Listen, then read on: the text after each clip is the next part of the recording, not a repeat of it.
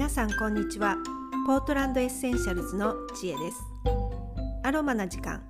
こちらの配信はアメリカオレゴン州ポートランドからお届けしています、えー、犬や猫にもあの好みの香り嫌いな香りっていうのがあるのご存知でしょうか、えー、犬はですねあのスミレの花の匂いとかバラの香りなんかを好みます。あとムスクの香りとかワセリンの香りとかあとひまし油の香りなんかを好むというふうに言われています。で逆にあの嫌いな香りがオレンジの香りとかジャスミンの香り。で有名なのはあのアルコール臭が嫌いというふうによく言われてますよね。あのマネキュアの香りなんかはすごく嫌いというふうに言われてます。で猫ちゃんはあの猫にまたたびっていう言葉があるようにあのまたたびの香りがもう大好きであの嗅がせるともう本当にあのくねくね踊り出すようなこうそんなあのこう反応をするぐらいあの猫ちゃんはまたたびの香りが好きというふうに言われています。マタタビと似た成分を含む植物というかものに、えー、キウイがあるそうです。キウイの香りもあの好きだそうです。面白いですよね。で、えー、マタタビとあのさらによく似たあの西洋のもの。で西洋ハーブなんですがキャットニップっていうのがあります。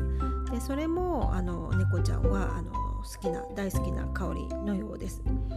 であの嫌いな香り、えー、あ猫ちゃんの、えー、嫌いな香りはやっぱりあのシトラス系柑橘系ですよねあの犬もオレンジとかあの柑橘系の匂いがあまりあの好きではないみたいで猫ちゃんもあのこういったレモンとかの柑橘系の匂いがあまりあの得意ではないそうです。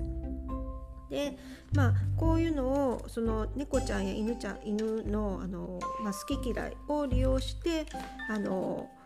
えー、犬猫のあの糞尿よけあの花壇とかですねあの来てほしくないところに、えー、糞尿よけのスプレーとかを作ることができます。で市販でもそういったものをあの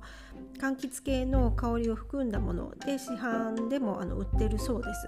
えー、私は使ったことがないんですけれどもでもあのアロマをやってる方だったらあの簡単にあのエコで自然なものでこういったスプレーっていうのはあの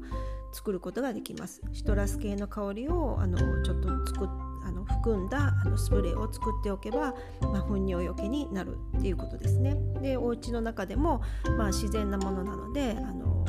てほしくないエリアにちょっとこう香りを嗅がせておくとあの犬とか猫とかが近寄りにくくなるというあの効果があるそうです。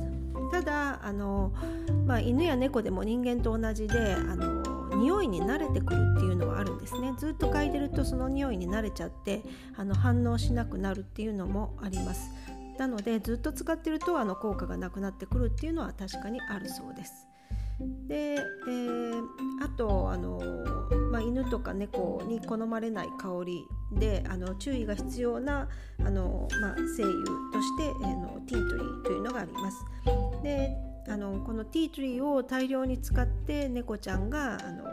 病気になったり死んじゃったっていうあの事例が実はあります。なのであの全く使えないわけではないです。あの注意して使えばティートリーもあのうまく使うことができるんですけれどもあのやっぱりちょっと希釈して使うとかあの反応をちゃんとよく見て使うでもちろんあの飲み水なんかには絶対に混ぜないっていうあのルールがあります。そういったことをあの気をつければ、まあ、ティートリーも使えますが、まあ、基本的にはあの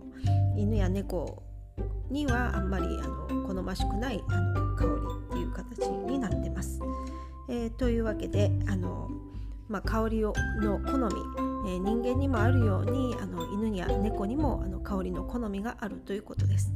でそれを、まあ、うまく使うとあの、まあ、犬猫よけにも使えるっていうことのお話をしました、